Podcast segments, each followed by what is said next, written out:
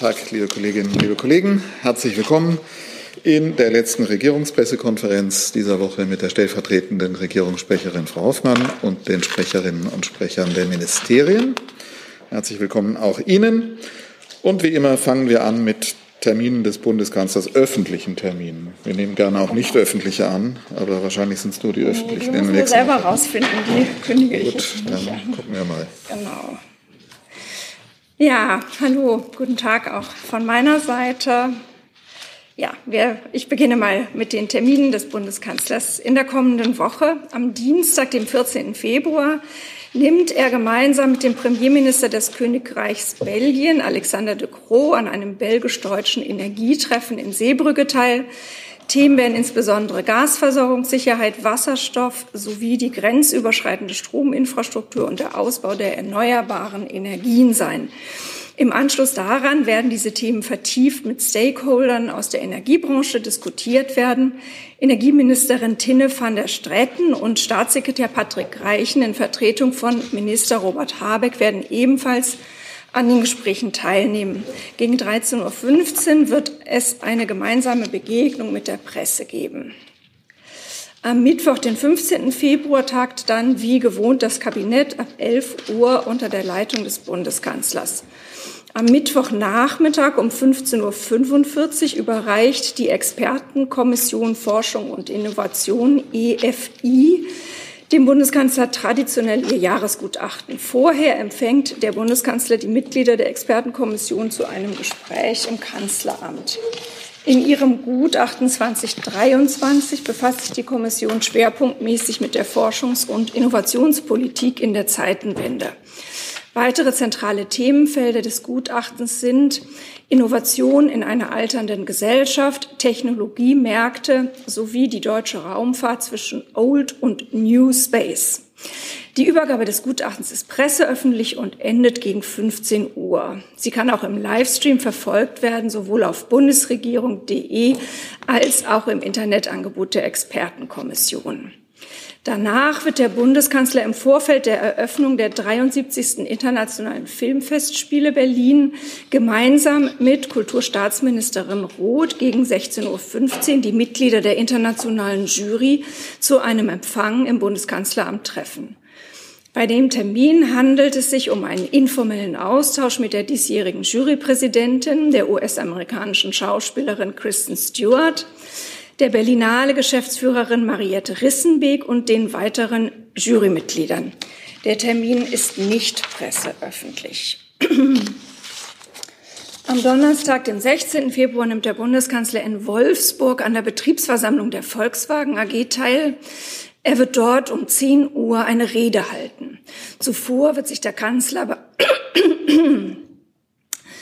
so viele Termine, das überfordert meine Stimme. Zuvor wird sich der Kanzler bei einem Besuch der Produktion mit Beschäftigten austauschen. Dieser Termin ist ebenfalls nicht presseöffentlicht.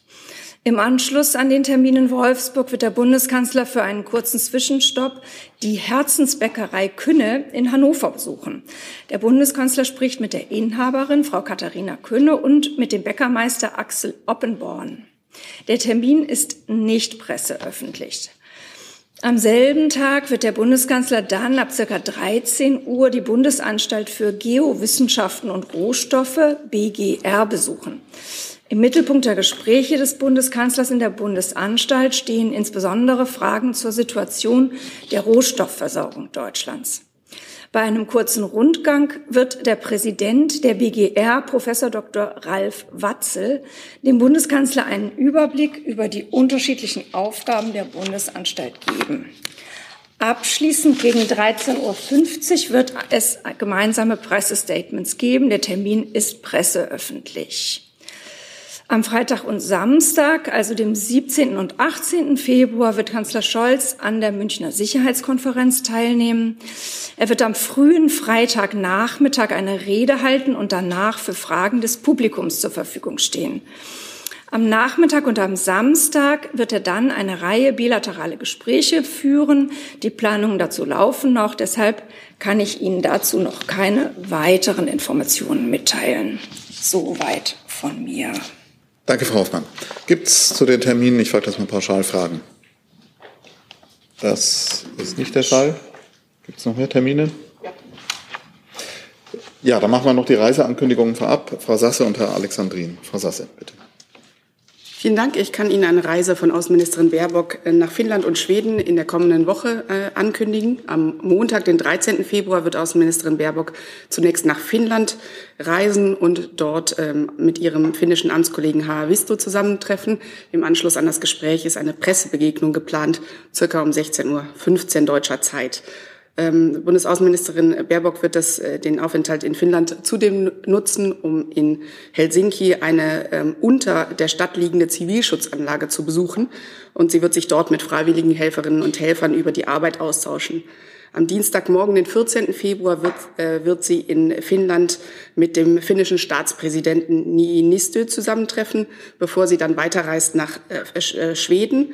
Schweden hat, wie Sie wissen, im Moment die EU-Ratspräsidentschaft inne. Und Außenministerin Baerbock wird in Schweden unter anderem ihren Amtskollegen Billström zu bilateralen Gesprächen treffen. Im Anschluss auch an diese Gespräche in Stockholm ist eine Pressebegegnung geplant um circa 15.30 Uhr deutscher, deutscher Zeit am Dienstag. Inhaltlich wird es bei den Gesprächen in Finnland und Schweden um sicherheits- und europapolitische Themen äh, gehen, äh, um die gemeinsame Unterstützung für die Ukraine und äh, um, auch um bilaterale Themen. Außerdem steht die Ostseeratspräsidentschaft, die Deutschland noch äh, bis Ende Juni innehat, im, ähm, es wird, äh, wird auch eines der Themen sein. Vielen Dank. Hi, hier ist Tyler, ich filme das Ganze. Hier ist Thilo, ich äh, stelle dir die Fragen. Hier ist Hans, ich achte aufs Protokoll und stelle fest, wir sind unter drei. Heimliche Info nur für euch. Gar nicht so heimlich, kann man in den Infos lesen, wie man uns unterstützen kann. Nämlich per PayPal oder Überweisung. Weiter geht's. Danke. Dazu gibt es Fragen von Herrn Jung und Herrn Eckstein. Ich hatte eine Frage zum Bäckereibesuch des Kanzlers. Dann. Welchen Hintergrund hat das, Frau Hoffmann? Das kann ich Ihnen sofort sagen. Ähm, mhm. Der Bundeskanzler hat sich zum Ziel gesetzt, in seiner Kanzlerschaft regelmäßig kleine und große Betriebe, Vereine und Organisationen zu besuchen. Er nutzt die Gelegenheit, eine traditionsreiche Bäckerei zu besuchen und sich über aktuelle Herausforderungen im Bäckereihandwerk zu informieren. Kennt er die noch nicht? Wie bitte? Kennt er die noch nicht? Ob er in dieser Bäckerei Künne schon mal war und die kennt? Nee, die Herausforderung von Bäckern. Ich denke, das ist ja immer was wirklich anderes, ob man äh, liest, dass die Energiepreise steigen und dass das auch für Bäckereien große Schwierigkeiten mit sich bringt oder ob man sich dann tatsächlich äh, direkt mit den Leuten vor Ort austauscht. Und das ist, denke ich, ein Teil seiner Tätigkeit als Bundeskanzler, die er sehr ernst nimmt. Das habe ich immer wieder so gesehen, dass er das auch als eine große Chance sieht, sich äh, direkt mit Menschen vor Ort auszutauschen. Eckstein, das ging jetzt, glaube ich, in Richtung Frau Sasse. Hm? Ja, Frau Sasse, wird es bei dem Besuch auch um die Frage der NATO-Mitgliedschaft von Schweden und Finnland gehen? Und dazu vielleicht direkt noch die Frage, es gibt jetzt großen Druck aus der Türkei, dass man sagt, ähm, Finnland könne Mitglied werden, Schweden erstmal nicht. Ist das äh, vorstellbar für die Bundesregierung, dass man so zweigleisig fährt? Also ähm, zum einen äh, zu Ihrer ersten äh, Frage. Ich hab, hatte erwähnt, dass es um sicherheitspolitische Themen unter anderem gehen wird bei den Gesprächen. Da zählt auch äh, aus unserer Sicht natürlich die NATO-Mitgliedschaft, angestrebte NATO-Mitgliedschaft von Schweden und Finnland dazu.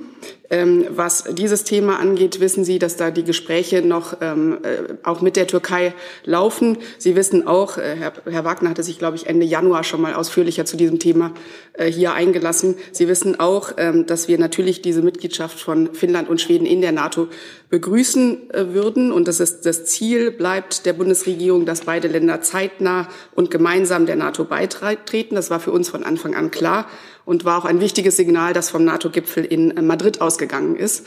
Und zu diesem Ziel stehen wir weiterhin. Zusatz? Eine Nachfrage. Setzen Sie sich für dieses Ziel auch aktiv ein? Also für die Bundesregierung Gespräche mit der türkischen Regierung, mit der schwedischen, finnischen Regierung? Gibt es da Versuche zu vermitteln, auch bei dieser Frage? Also die Gespräche laufen ja in erster Linie erstmal zwischen diesen äh, drei Staaten und mit der NATO natürlich. Ähm, wir äh, flankieren das soweit, äh, wie es möglich ist, werden das, wie gesagt, auch in den Gesprächen in äh, Helsinki und Stockholm thematisieren. Äh, und mehr kann ich Ihnen an dieser Stelle dazu nicht sagen. Herr Rinke.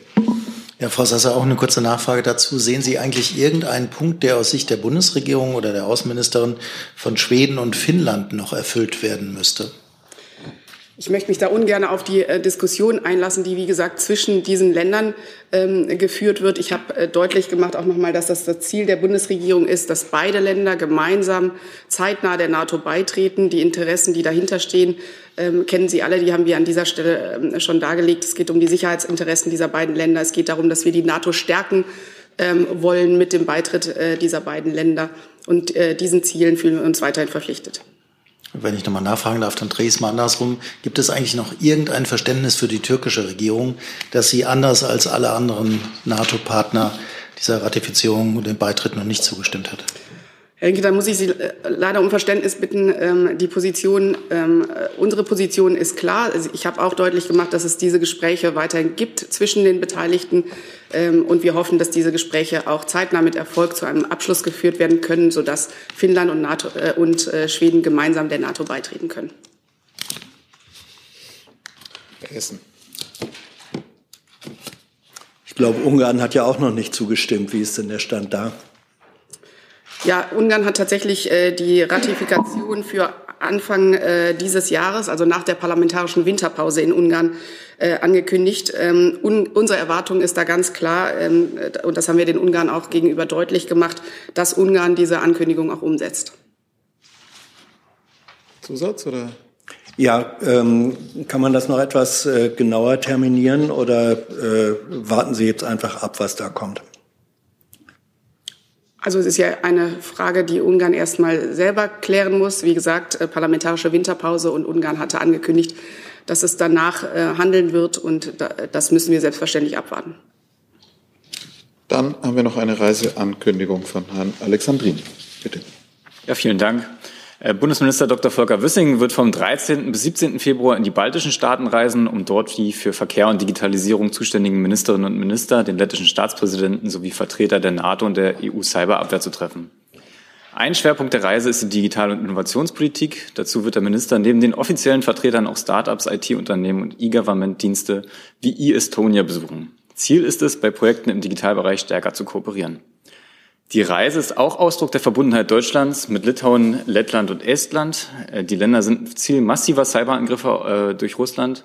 Thema ist daher auch die Abwehr russischer Hackerangriffe und Desinformationskampagnen. Außerdem besucht der Minister mit Rail Baltica und dem Talliner Frachthafen Muga zwei große Infrastrukturprojekte, an denen deutsche Unternehmen beteiligt sind und mit denen die baltischen Staaten besser an Deutschland und Europa angebunden werden. Danke. Gibt es dazu Fragen? Das sehe ich nicht. Dann kommen wir zu allen anderen Themen und Frau Lammers beginnt. Dann machen wir weiter bei Ihnen. Ich habe eine Frage an Frau Hoffmann und Herrn Kall. Es geht um das Thema Flüchtlingspolitik. Der Hauptgeschäftsführer des Städte- und Gemeindebundes Landsberg fordert jetzt eine fairere Verteilung äh, in der EU von Flüchtlingen, ähm, eine Verschärfung der Überwachung der Außengrenzen und mehr Abschiebungen. Meine Frage ist, wie steht die Bundesregierung erstens grundsätzlich zu diesen Forderungen und zweitens auch vor, äh, im Hinblick auf die Diskussionen auf dem EU-Gipfel heute Nacht?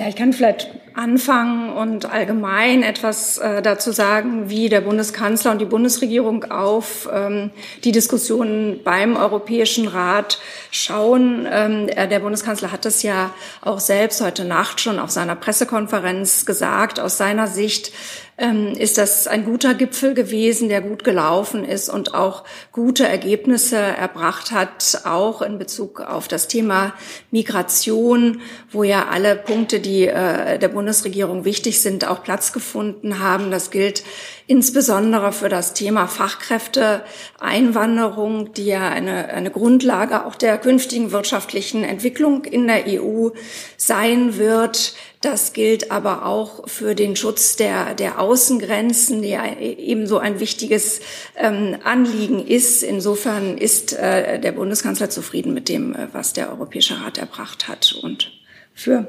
Einzelheiten würde ich an Herrn Kall verweisen.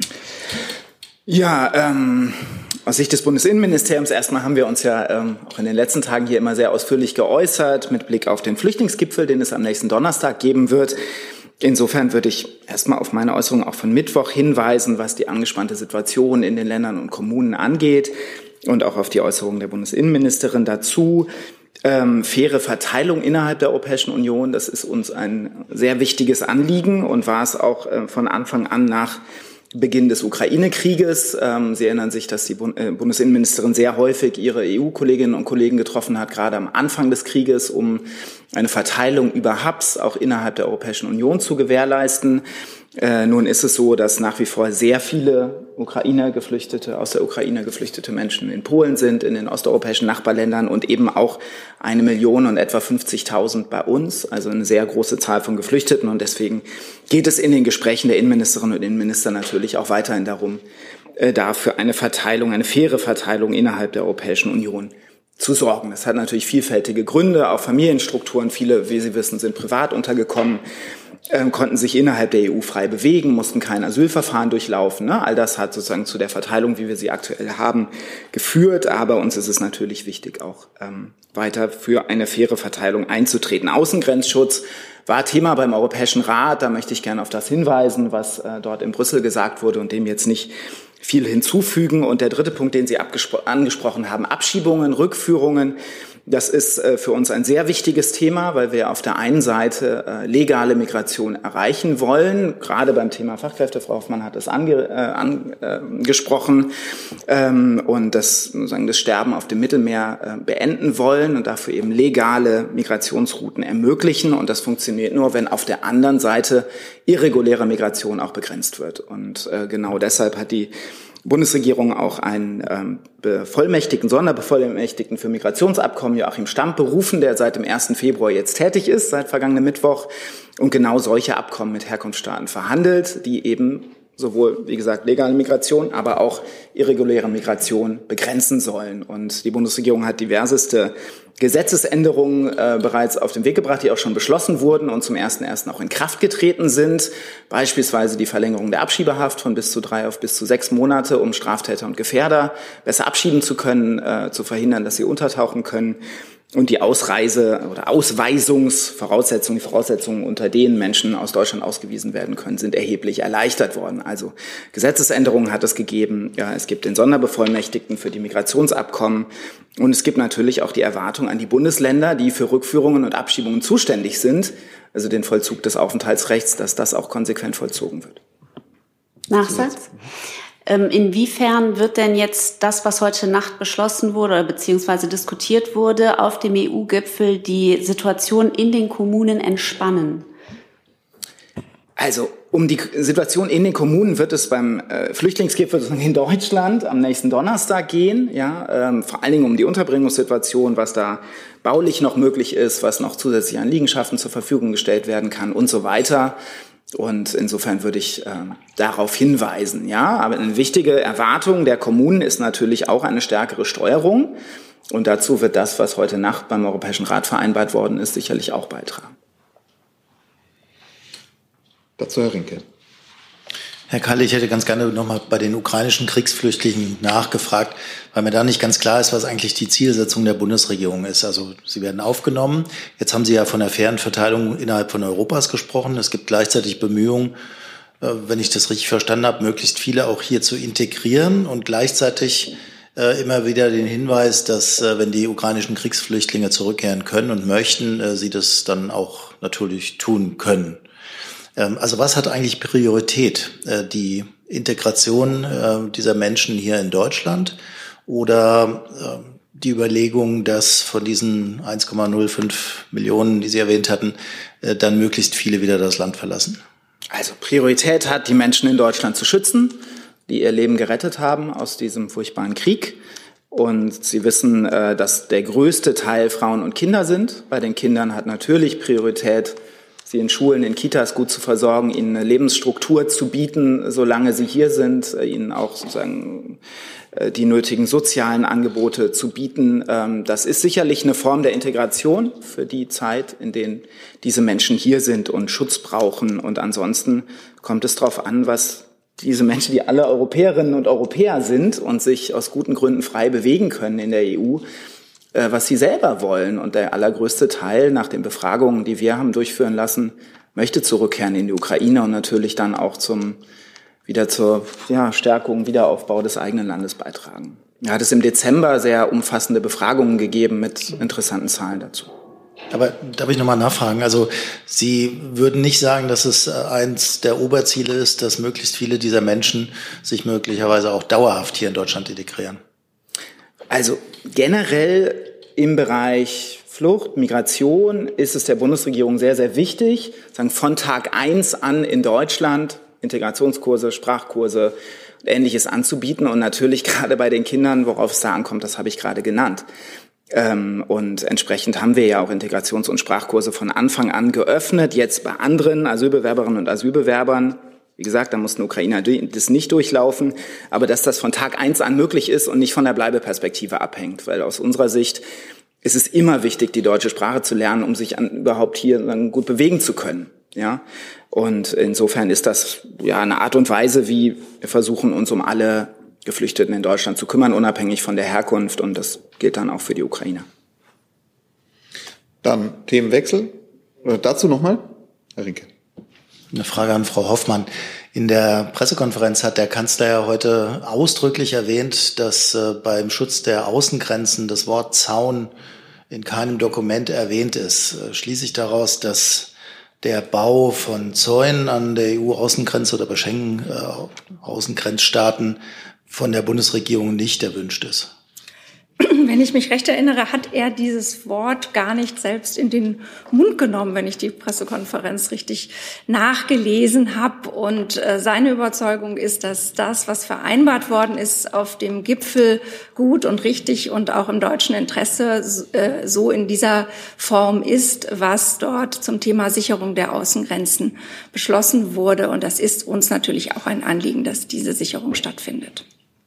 Genau, das war aber jetzt nicht die Antwort auf die Frage, weil mir ging es ja gerade um diesen Begriff, ähm, von dem er ausdrücklich darauf hingewiesen hat, äh, dass er nicht erwähnt ist. Äh, deswegen nochmal die Frage, ist die Bundesregierung auch dafür, dass die EU den Bau von Zäunen an der Außengrenze finanziert? Die Bundesregierung ist dafür, dass die EU dafür sorgt, sich daran beteiligt, mithilft, dass die Außengrenzen gesichert werden.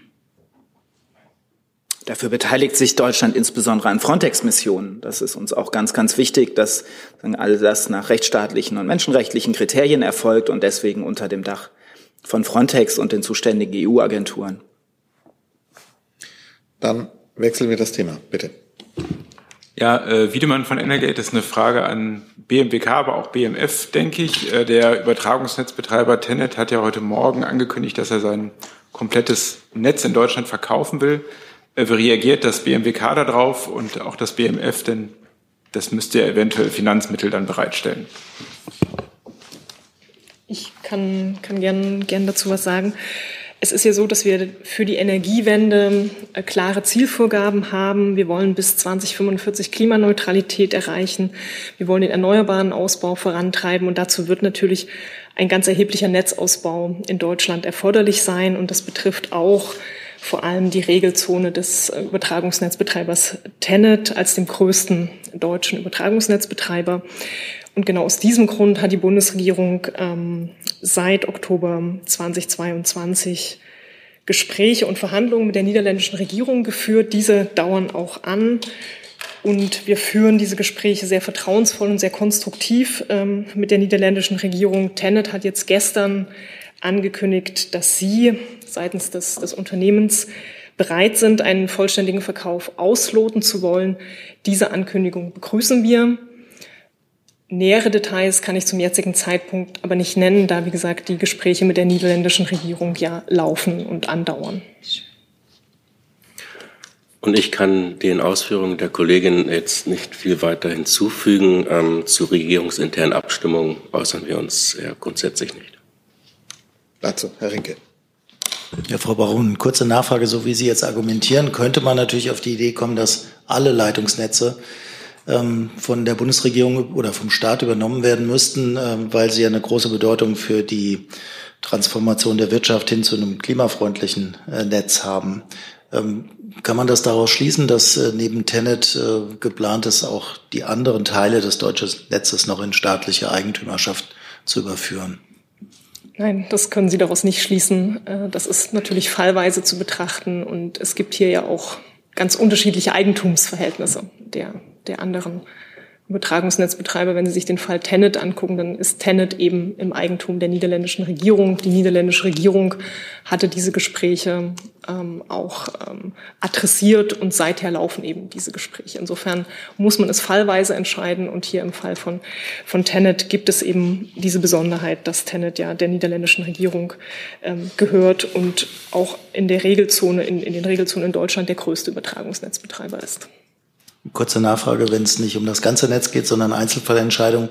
Können Sie denn sagen, ob noch mit weiteren äh, Netzbetreibern solche Verhandlungen geführt werden?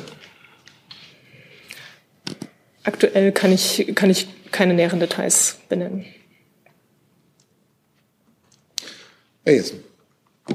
Können Sie kurz skizzieren, welche praktischen Vorteile durch eine Komplettübernahme von Tenet für die Energiewende resultieren würden? Ich will über die genaue Ausgestaltung jetzt nicht spekulieren. Es hängt ja jetzt an den laufenden Gesprächen mit der niederländischen Regierung.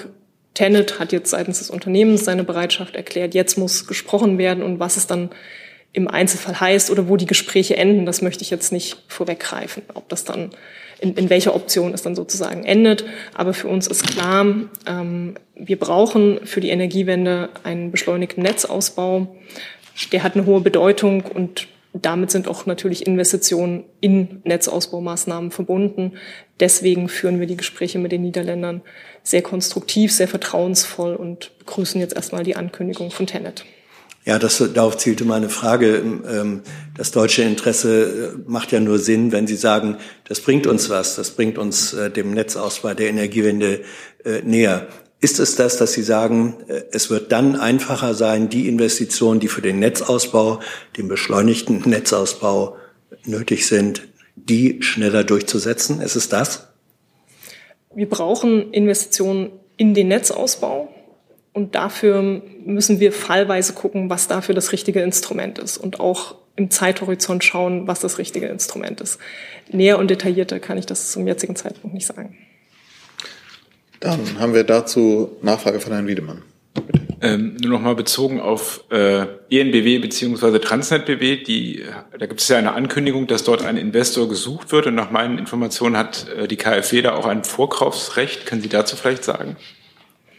Das ist richtig vom, vom Sachverhalt her geschildert und auch da laufen, laufen die Gespräche. Näher kann ich auch da jetzt nicht ins Detail einsteigen. Herr Rinke? Nur ganz kurze Nachfrage über den möglichen Finanzierungsweg. Ist es richtig, dass das dann auch wieder über die KfW laufen würde, so wie bei 50 Hertz? Das kann ich auch nicht abschließend beantworten. Auch 50 Hertz war ein Einzelfall, der im Einzelfall ausgehandelt wurde. Ähm, und jetzt, wie gesagt, müssen wir die Gespräche mit der niederländischen Regierung führen. Das ist jetzt das, was, was erstmal entscheidend ist und ansteht. Und wenn sich da Dinge konkretisieren, werden wir auch darüber informieren. Herr Jung. Frau Baron, warum überlässt man den Netzausbau nicht den Marktkräften? Also ist der Markt nicht am effizientesten? Ich, ich, sage nicht, dass es nur eine Option gibt. Es gibt ja verschiedene, verschiedene Ansätze. Wir haben vier Übertragungsnetzbetreiber in Deutschland, die unterschiedlich agieren und unterschiedlich arbeiten. Ähm, und ähm, entscheidend ist, dass am Ende Investitionen in den Netzausbau getätigt werden. Das kann durch private Unternehmen, durch den Markt passieren. Das kann durch andere Formen passieren. Entscheidend ist es am Ende, dass wir wirklich den Netzausbau als zentrales Handlungsfeld der Energiewende verstehen und, und vorantreiben. Aber wenn der Staat bei Tenant jetzt einsteigt und den übernimmt, dann verzehrt doch ein, Markt, äh, ein staatlicher Akteur den, den Markt, oder? Das wollen Sie doch nicht. Sie nehmen jetzt ja Entscheidungen vorweg. Wir führen ja gerade die, die Verhandlungen mit der niederländischen Regierung ähm, und die sind jetzt eben erstmal zu führen. Gibt es weitere Fragen dazu? Dann wechseln wir das Thema. Wir waren jetzt, wechseln wir mal ab, wir waren noch nicht dran. Fangen wir mit denen an, die noch nicht da sind. Dran waren. Und da haben wir es. Falsches Mikro. Oh. Jetzt äh, eine Frage an das AA und BMI. Ähm, gibt es Pläne oder Überlegungen, äh, den Erdbebenopfern in der Türkei oder Syrien ähm, ähm, die Einreise nach Deutschland zu erleichtern, inklusive mit Aussetzung der Visumpflicht. Ich, ich fange mal an und äh, Herr Karl kann vielleicht ergänzen. Also ich möchte noch einmal eingangs deutlich machen, dass äh, der Wunsch natürlich äh, vollkommen verständlich ist und äh, uns auch die Welle der Hilfsbereitschaft, die gerade von der Commun äh, türkischen Community hier in Deutschland ausgeht, Angehörigen zu helfen, Angehörige aufzunehmen, dass das äh, für, auch für uns sehr, sehr beeindruckend ist. Ähm, und wir natürlich alles Mögliche tun wollen, alles, was äh, im, im Rahmen unserer Möglichkeiten steht, damit ähm, diese Welle der Hilfsbereitschaft volle Wirkung für die Betroffenen entfaltet. Viele, das habe ich gerade schon gesagt, viele mit, Mitglieder der türkischstämmigen Gemeinde in Deutschland wollen ihre betroffenen Angehörigen ähm, vorübergehend bei äh, sich aufnehmen. Es ist jetzt gerade unsere Aufgabe, ähm, zu schauen, wie wir das ermöglichen können. Ich möchte allerdings das Ganze einordnen. Es ist schon eine ähm, relativ komplexe Angelegenheit, bei der viele unterschiedliche Aspekte ähm, zu berücksichtigen sind. Praktische Aspekte, zum Beispiel die Frage, ähm, ob äh, die Personen, äh, die vor Ort sind, also in der Türkei, ähm, sind und nach Deutschland geholt werden sollen, ob die noch über einen Pass verfügen, wie sie das nötige Visum bekommen können, falls, ähm, falls äh, das im Raum ähm, steht. Und äh, ich kann jetzt an dieser Stelle keine konkreten Visaerleichterungen oder Ähnliches ähm, äh, in den Raum stellen. Es ist aber so, dass wir tatsächlich sehr, sehr eng mit dem ähm, Innenministerium zusammenarbeiten, um in die, für diese Fälle eine ähm, sehr schnell eine äh, pragmatische Lösung zu ermöglichen. Ich kann vielleicht auch noch ergänzen, dass wir natürlich vor Ort in der äh, Türkei auch äh, Maßnahmen ergreifen als Auswärtiges Amt. Wir haben eine personelle Aufstockung äh, unseres, äh, unsere, an unseren Visastellen in die Wege geleitet. Ähm, wir bemühen uns, äh, Möglichkeiten zu schaffen, damit bestehende Anträge, Visumstermine zum Beispiel nicht verfallen, die ursprünglich für Gaziantep ge äh, geplant waren. Sie wissen, dass Gaziantep besonders äh, betroffen ist von den Erdbeben. Also da entwickeln wir Lösungen. Und ähm, es geht natürlich auch darum zu prüfen, wie man Betroffenen vor Ort helfen kann, insgesamt die, ähm, die, dieses Visumsverfahren einzuleiten, was teilweise ja schon sogar begonnen wurde. Magst du aber vielleicht mit so einer ja, da kann ich gar nicht viel ergänzen. Danke, ich kann das nur unterstreichen. Die Bundesinnenministerin hat sich ja heute Morgen zusammen mit dem Bundesverteidigungsminister geäußert ähm, bei den Hilfstransporten, die aus Wunstorf ähm, in die Türkei geschickt werden, äh, mit Bundeswehrmaschinen dazu. Könnte Herr Kollatz mehr sagen, aber jedenfalls Frau Faeser da auch betont, wie sehr die deutsch-türkische, aber auch natürlich die syrische Community getroffen ist von dieser furchtbaren Erdbebenkatastrophe und wie viele Menschen, die hier sind, Verwandte in der Region haben und helfen wollen. Und ähm, die überwältigende Hilfsbereitschaft aus Deutschland hat Frau Sasse ja gerade angesprochen. Und natürlich geht es vielen darum, ihren Verwandten dort auch ähm, Hilfe anzubieten und sie möglicherweise eine Zeit lang hier bei sich in Familien in Deutschland auch ähm, aufzunehmen oder für medizinische Versorgung nach Deutschland zu holen. Und das ist genau der Grund, warum wir mit dem AA im engen Gespräch sind, um da möglichst unbürokratische Lösungen zu finden und auch helfen zu können. Sie wollten dazu fragen? Bitte. Ich habe eine Frage. Gibt es eigentlich Kontakte zu diesem Diktator Bashar Assad? Weil er erpresst die äh, internationale Gemeinschaft äh, wegen Katastrophe. Ja, Herr Ayash, Sie gehen da auf einen Punkt ein, ähm, den ich am Mittwoch hier an dieser Stelle ähm, schon kurz erwähnt hatte. Es geht ähm, natürlich auch in dem von, von den Erdbeben betroffenen Gebiet in Syrien darum, dass wir als Bundesregierung ähm, dort Hilfe äh, ermöglichen, den, den Menschen an, an den Mann und an die Frau bringen wollen und äh, den Menschen zugänglich machen wollen. Ähm, wir arbeiten da, dabei allerdings, das muss ich ganz klar an dieser Stelle auch nochmal betonen heute, ähm, dass wir da mit, äh, bewährten, auf, mit bewährten Partnern zusammenarbeiten, mit Organisationen der Vereinten Nationen und ganz konkret nicht mit, mit der Regierung von, von Herrn Assad. Okay. Dann Frau Bader und dann Herr Jung. Ja, anderes Thema wäre das dann allerdings. Ja, ja. Äh, eine Frage an Herrn Kollatz ähm, von Kollegen aus unserem Verteidigungsressort, die nochmal eine Frage konkret haben ähm, zu Panzern in den Niederlande. Muss ich mal kurz gucken. Ähm, es geht um 18 Leopard 2A6 Panzer, die wohl die Niederlande aus Deutschland geleast haben und Die wollten die Niederlande wohl an die Ukraine abgeben und die Bundesregierung soll das verhindert haben. Stimmt das? Und ähm, wenn ja, warum hat man das verhindert? Vielleicht können Sie das ein bisschen ausführen. Ja, vielen Dank für die Gelegenheit. Also vielleicht nochmal den Rahmen hier kurz erläuternd. Tatsächlich ist es so, dass die niederländischen und die deutschen Streitkräfte hoch integriert arbeiten. Es ist so, dass die Niederländer bei uns 18 Panzer 2, äh, Leopard 2A6 geleast haben und die Vereinbarung ist, dass die Niederländer sich so weit in die deutschen Streitkräfte integrieren, dass sie ihre Fähigkeit, was ähm, Kampfpanzer angeht, erhalten, aber eben vollständig integriert in die äh, deutschen Streitkräfte. Das ist ein Leasingvertrag. Ähm, ich habe das auch, nachdem ich das gelesen hatte, noch einmal überprüfen lassen und mir liegen keinerlei Erkenntnisse vor, dass die Niederländer diese Fähigkeit zugunsten der Ukraine aufgeben wollen. Okay, also Sie können das nicht bestätigen. Dann hätte ich noch mal eine Nachfrage. Ähm, gibt es bei den Partnern überhaupt genügend Leopard, um ein ukrainisches Bataillon auszustatten?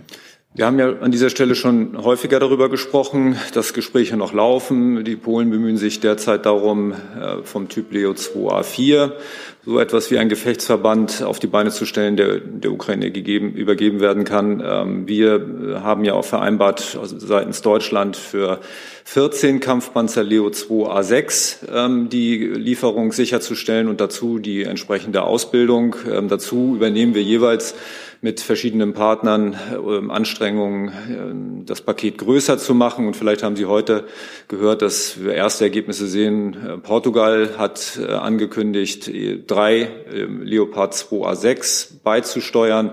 Ähm, und so führen wir die Verhandlungen weiter fort. Es ist natürlich immer besser, wenn äh, solche Verhandlungen schnell zu Ergebnissen führen, aber manchmal muss man sich eben die Zeit nehmen. Und ähm, wir treffen uns ja auch nächste Woche wieder am Rammstein-Format. Vielleicht ergibt sich da Gelegenheit, sich noch weiter auszutauschen. Jetzt erstmal ein Teil erfolgt. Die Portugiesen ähm, werden das Paket vergrößern. Herr Jung, dazu? Ja, aber zu anderen Waffengattungen. Ähm, Herr Kollatz, prüft das Verteidigungsministerium die Verfügbarkeit von Kampfjets, die man liefern, liefern könnte, falls es dazu eine Entscheidung gibt? Und Frau Hoffmann, äh, der Kanzler ist ja dagegen, hat ja auch von, von einem Überbietungswettbewerb im Bundestag letztens noch gewarnt. Frau Sasse, ist die Außenministerin auch gegen die Lieferung von Kampfjets? Soll ich anfangen? Also ich kann nur die Worte des Verteidigungsministers Boris Pistorius äh, wiederholen. Das ist für uns derzeit kein Thema. Also prüfen Sie nicht? Ist, die Lieferung ist kein Thema für uns. Ähm, ich habe auch zu anderen, nicht nur zu Kampfjet-Fragen, ähm, mich geäußert, dass äh, Militär- und Eventualfallprüfung synonym sind. Ähm, insofern mag das ein Hinweis sein, aber auf keinen Fall äh, gibt es konkrete Prüfungen und Planungen. Was den Kanzler betrifft, ähm, haben wir das ja in lange und breite diskutiert mit ja, mir, mit Herrn Hebestreit. Und ähm, unsere Bitte war ja immer da, die Leute auch äh, präzise zu erinnern und wiederzugeben. Und zuletzt hat der Kanzler ja gesagt, dass das beim Europäischen Rat kein Thema gewesen ist und im Übrigen, dass er diese Debatte jetzt nicht führt. Und Herr Jung, Sie hatten mir die Frage, äh, soweit ich weiß, am Mittwoch schon gestellt. Ich hatte mich am Nein. Mittwoch schon der Gestalt geäußert, dass ich gesagt habe, dass ich den Worten von Herrn Hebestreit nichts hinzuzufügen habe. Und wir haben ja, die Kollegen haben ja gerade noch mal deutlich gemacht, dass diese Debatte sich gerade nicht stellt. Und das gilt natürlich auch für die Außenministerin. Das ist auch Sicht der Außenministerin. Aber sie könnte die anstoßen. Wie gesagt, die Debatte stellt sich gerade nicht. Herr Essen. Dann Herr äh, der niederländische Außenminister hat äh, erklärt, wörtliches Zitat, wenn das stimmt, alle Optionen liegen auf dem Tisch, auch die Lieferung von F-16-Jets. Beunruhigt äh, die Bundesregierung diese Position, die Benennung dieser, Opposi äh, dieser Option? Ähm, wie schon gesagt, ist das beim Europäischen Rat kein Thema gewesen. Herr Rinke. Herr Kollatz, ich habe noch mal eine Nachfrage zu den Panzern. Vielleicht können Sie ein bisschen beschreiben, warum diese Verhandlungen jetzt mit den Partnern doch etwas länger dauern, als einige gedacht haben. Also woran liegt das? Liegt das an mangelndem politischen Willen? Liegt das an Munitionsfragen, Ersatzteilfragen? Äh, vielleicht können Sie das ein bisschen beschreiben. Ich kann hier natürlich zu anderen Prüfungen oder den Prüfungen anderer Nationen überhaupt nichts sagen. Ähm, die Gespräche dauern so lange, wie sie dauern. Ich kann natürlich nur darauf hinweisen, dass es auch Deutschland und der Bundeswehr sehr schwer fällt, allein diese 14 Panzer Leo 2 A6 zur Verfügung zu stellen, weil ein Eingriff in den Gesamtbestand an Großgerät immer dazu führt, dass am Ende die Leistungsfähigkeit über kurz oder lang, direkt oder indirekt, immer darunter leidet. Und das muss im Einzelfall geprüft werden, wie ein Ersatz durch Industrie, ähm, durch schnellere Instandsetzungsleistungen oder Ähnlichem dann äh, erfolgen kann. Ähm, das wird sicherlich auch andere Nationen so betreffen. Bitte, Ihre Frage rechts, ja. Nee, jetzt, das haben Sie. Äh, Jacqueline Westermann von der Neuen Berliner Redaktionsgesellschaft. Ich glaube, wir haben alle diesen etwas fragwürdigen Hirsch-Bericht ähm, mitbekommen. Trotzdem würde mich interessieren, ob die Bundesregierung würd, neue. Das bezieht sich jetzt auf Nord Stream. Ja. Das wechseln wir gleich. Wir bleiben jetzt mal, ich glaube, es gibt noch Nachfragen zu den Waffenlieferungen und dann kommen wir auch zu Nord Stream. Bitte. Beziehungsweise anderen Aspekte des Ukraine-Krieges. Gibt es denn noch Fragen zu dem Thema Panzer, ich verweise auch nochmal drauf, das war am Mittwoch auch ausführlich Thema, da kann man im Protokoll auch etliches dazu lesen. Dann machen wir das mal so, bleiben ja. bei Ukraine im engeren Sinne und gehen dann zu Nord Stream über.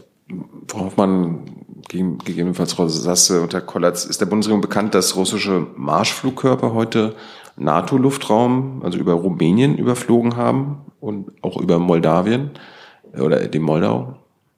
Wie schätzen Sie das ein? Ja, wir haben die Berichte natürlich äh, zur Kenntnis genommen, haben dazu aber keine eigenen Erkenntnisse. Grundsätzlich ist es ja so, dass eine Verletzung des Luftraums äh, völkerrechtlich nicht zulässig ist. Was folgt daraus? Ich, was ist die Frage? Wir haben, wir haben zu diesem konkreten Fall keine eigenen Erkenntnisse und wir haben die Berichte zur Kenntnis genommen dazu. Ergänzungen? Außenverteidigung. Also vielleicht nochmal zum zeitlichen Ablauf, nicht, dass das hinterher falsch rüberkommt. Die Meldungen sind parallel zu dieser Regierungspressekonferenz eingegangen. Ähm, und selbstverständlich gehen wir diesen Meldungen nach. Wir stimmen uns dazu mit allen Partnern ab. Aber ich muss Sie um Verständnis bitten, dass wir natürlich erstmal den Sachverhalt aufklären müssen, bevor wir uns da zu möglichen Folgen auch äußern. Okay, danke. Dann kommen wir zu Ihrem Thema Nord Stream. Ich hätte auch noch eine Frage zur Ukraine. Also ich könnte die zuerst stellen. Ähm, hat die Bundesregierung eigene Anzeichen dafür, dass die russische Offensive begonnen hat und wenn ja, welche? Ähm, ich habe auch da, kann auch da nur sagen, dass wir die Berichte, äh, die darüber äh, im Moment im Umlauf sind, gesehen haben. Aber ich weiß nicht, ob Herr Kollatz äh, Näheres dazu sagen kann. Ich von meiner Seite kann nichts Näheres dazu sagen. Wir haben ja einen Sonderstab Ukraine, der die Lage aufmerksam verfolgt, aber ich habe ähm, aus der Bewertung der Lage hier nichts, was ich Ihnen im Moment mitteilen könnte. Dann Nord Stream, nochmal, dritter Versuch. Genau, ähm, zu Nord Stream. Also wir haben alle den Hirsch-Bericht gesehen, er ist sehr fragwürdig. Trotzdem würde mich interessieren, ob die Bundesregierung eigene Erkenntnisse, neue Erkenntnisse hat, was hinter Nord Stream 2 und der Explosion stecken könnte. Ja, von meiner Seite kann ich sagen, ähm, Sie haben das ja wahrscheinlich auch gesehen, dass die USA und andere diesen Bericht sehr klar zurückgewiesen haben, den wir natürlich auch zur Kenntnis genommen haben. Wie Sie wissen, ähm, untersuchen alle zuständigen Stellen diesen Vorfall äh, sofort, äh, seit er stattgefunden hat, ähm, sehr sorgfältig. Auch der Generalbundesanwalt hat ja in dieser Sache äh, frühzeitig Ermittlungen aufgenommen. Ähm, äh, der Bundesregierung liegen aber keine Kenntnisse vor, die die Behauptungen in diesem Artikel in irgendeiner Weise unterstützen würden.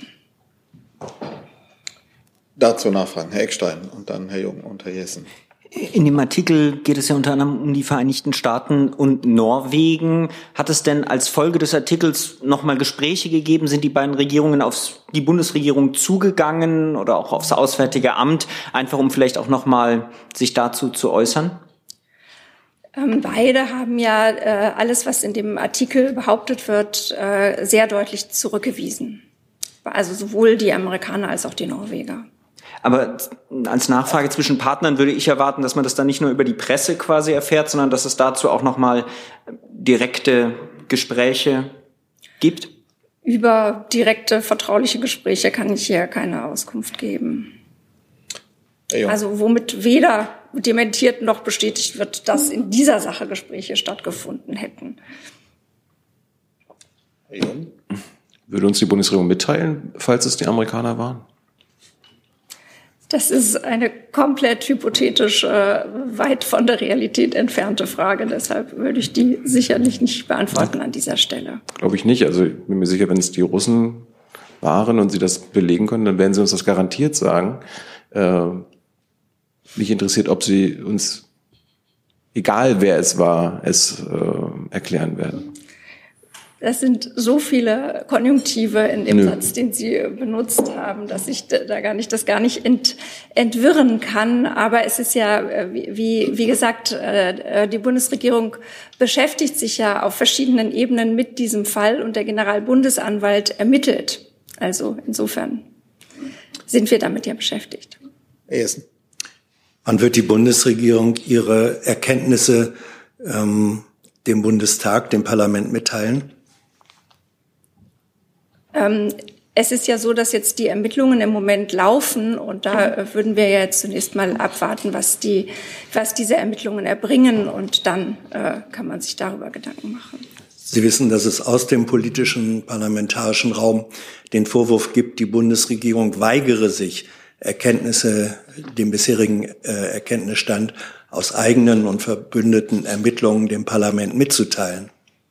Ja, Was sagen Sie zu diesem Vorwurf?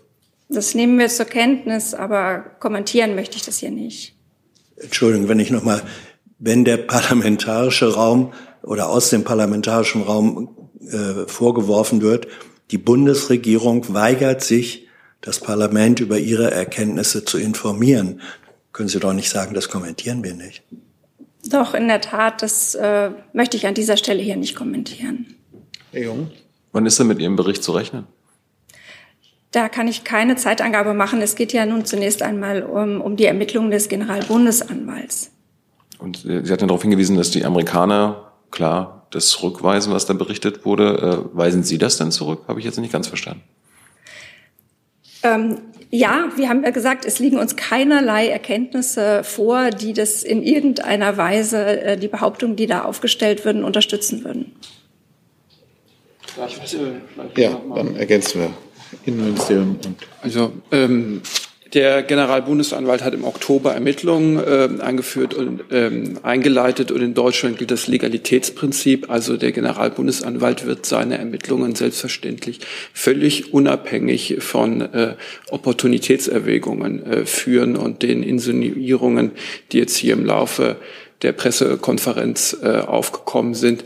Es könne irgendwie bei strafrechtlichen Ermittlungen durch den Generalbundesanwalt Rücksicht darauf genommen werden, wohin sich ein Tatverdacht richtet oder auch nicht äh, richtet. Dem kann ich hier äh, von Seiten des BMJ nochmal äh, entgegentreten. Ich glaube nicht, dass da jetzt was insinuiert wurde, aber wurden Fragen gestellt. Herr Lammer, Herr Perkal, bitte. Nee, dem kann ich eigentlich nichts hinzufügen. Ich wollte auch nur den Hinweis geben, dass wir uns zu Ermittlungsverfahren des Generalbundesanwalts äh, gar nicht äußern können und dürfen von hier aus und darum um Verständnis bitten. Herr Eckstein. Ich hätte dazu zwei Nachfragen. Also erstmal die erste. Ich hatte auch äh, am Mittwoch die Befragung der Bundesregierung im Parlament so verstanden, dass es auf unterschiedlichen Ebenen Ermittlungen gibt. Es gibt die Ermittlungen des Generalbundesanwalts und Herr Habeck sprach noch sehr dezidiert von geheimdienstlich eingestuften Ermittlungen. Verstehe ich das richtig? Ähm, also, dass es unterschiedliche Ermittlungen gibt? Ja, es ist ja so zunächst mal, dass äh, nicht nur in Deutschland ermittelt wird, sondern insbesondere auch äh, an den, äh, bei den äh, Anrainerstaaten äh, Untersuchungen äh, durchgeführt werden. Und äh, selbstverständlich ist das ein Fall, äh, der, der auch die Geheimdienste beschäftigt. Und dann noch meine Nachfrage, nur weil auch auf diese hohe Vertraulichkeit hingewiesen wurde. Ich habe dann schon zur Kenntnis genommen, dass sich der Generalbundesanwalt in einem Zeitungsinterview am Wochenende zum Stand der Ermittlungen geäußert hat. Wie erklären Sie das, dass die Bundesregierung nichts mitteilen kann, der Generalbundesanwalt sich aber dann ähm, dazu äußert? Also ähm, der Generalbundesanwalt hat nicht aus dem Nähkästchen äh, geplaudert, äh, was äh, den genauen Stand der Ermittlungen anbelangt. Eben nach meiner Kenntnis wurde ihm eine konkrete äh, Frage ähm, gestellt äh, zu Anhaltspunkten und äh, dazu hat er geantwortet, äh, wie er äh, geantwortet hat und äh, das bezog sich auf den strafrechtlichen Ermittlungen. In Nähkästchen hatte ich auch nicht gesagt, sondern er hat sich durchaus eingelassen, während ja die Regierung auch in der Befragung im Bundestag sich dezidiert nicht einlassen wollte.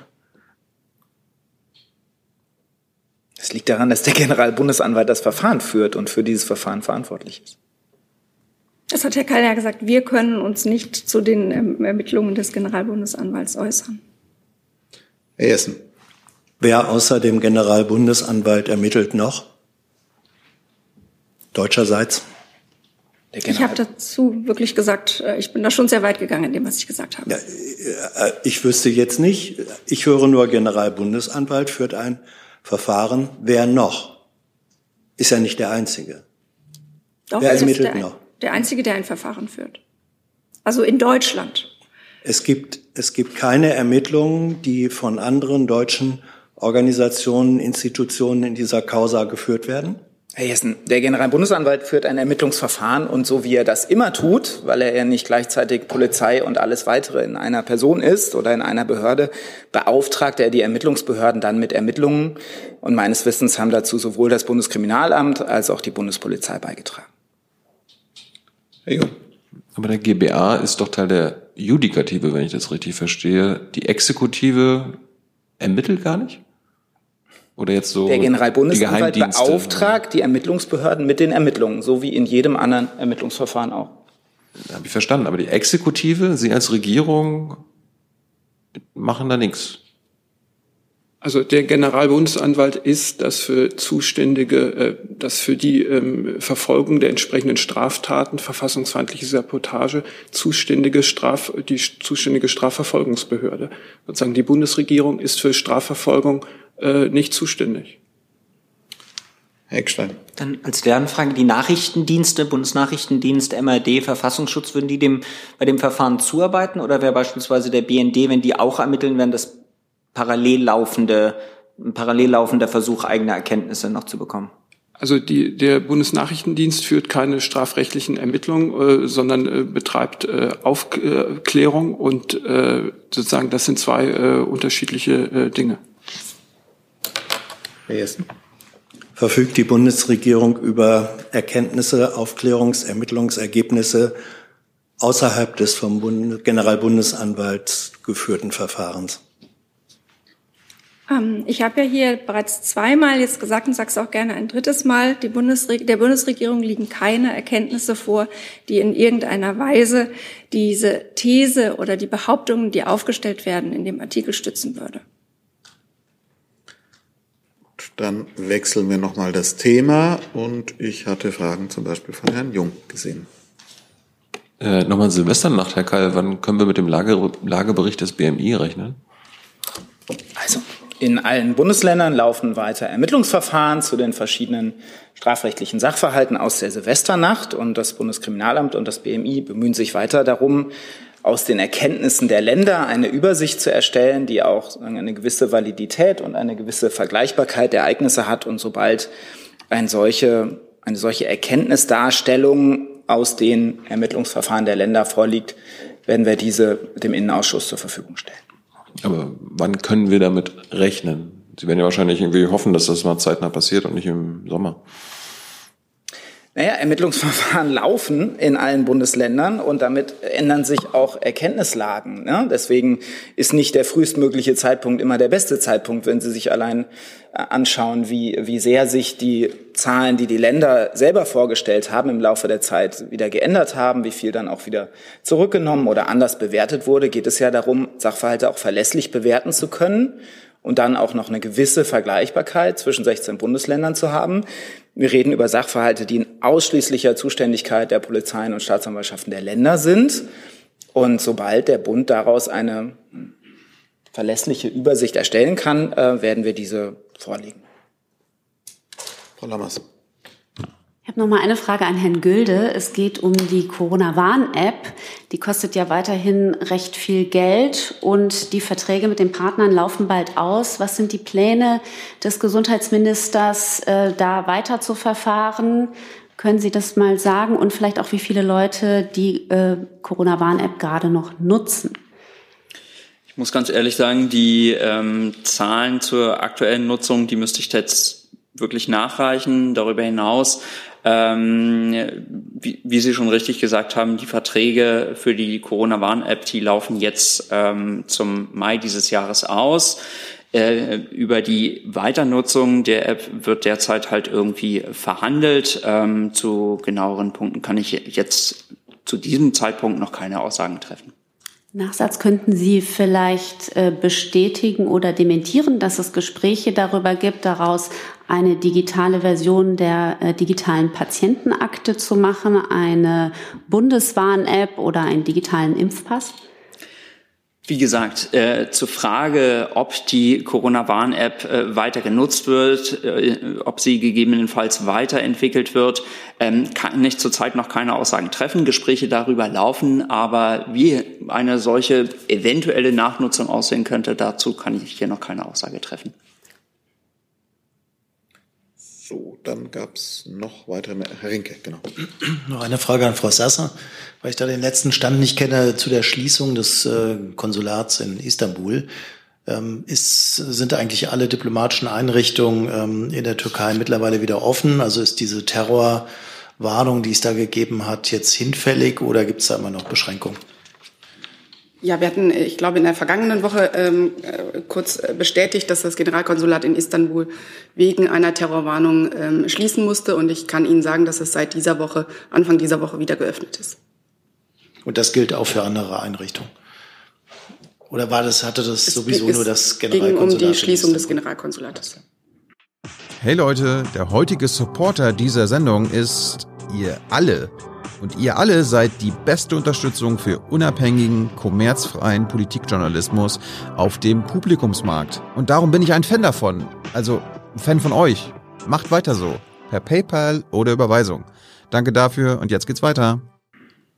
So, eine Frage habe ich noch von Herrn Jung. Dann nähern wir uns auch dem Ende der Regelzeit. Hm, Frau Sasse, die türkischen Luftangriffe waren ja am Mittwoch schon Thema, äh, die es angeblich im Erdbebengebiet gegeben haben soll. Ähm, haben Sie mittlerweile eigene Erkenntnisse. Am Mittwoch haben Sie, haben Sie ja nur gesagt, dass Sie die Meldung gesehen haben.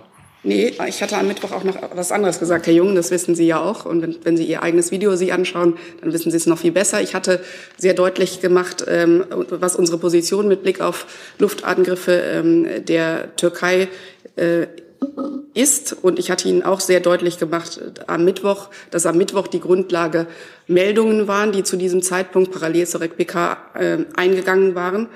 Ähm, ich habe Ihnen auch sehr deutlich gemacht, dass unsere grundsätzliche Position, was diese Luftangriffe der Türkei in Syrien angeht, ähm, unverändert ist. Dass Sie, äh, Sie wissen, dass die Türkei sich da äh, auf die Ausübung ihres Selbstverteidigungsrechts nach der UN-Charta, aus der UN-Charta beruft. Und ich hatte Ihnen auch deutlich gemacht, und darauf beziehen Sie sich, glaube ich, wenn Sie sagen, ich hatte von eigenen, keinen eigenen Erkenntnissen gesprochen. Ich hatte Ihnen ähm, gesagt, dass wir keine eigenen Erkenntnisse darüber haben, ob es Luftangriffe gegeben hat und in welchem Umfang, sondern wir uns da ausschließlich auf diese Meldungen ähm, äh, beziehen, bezogen haben bei unserer äh, Positionierung. Haben Sie äh, eigene Meldungen des türkischen Militärs wahrgenommen, die ja das jetzt nicht als äh, Luftangriffe betitelt haben, sondern dass sie mit den äh, terroristischen Zielen sich beschäftigt haben in genau der Region, wo es diese Luftangriffe gegeben haben soll.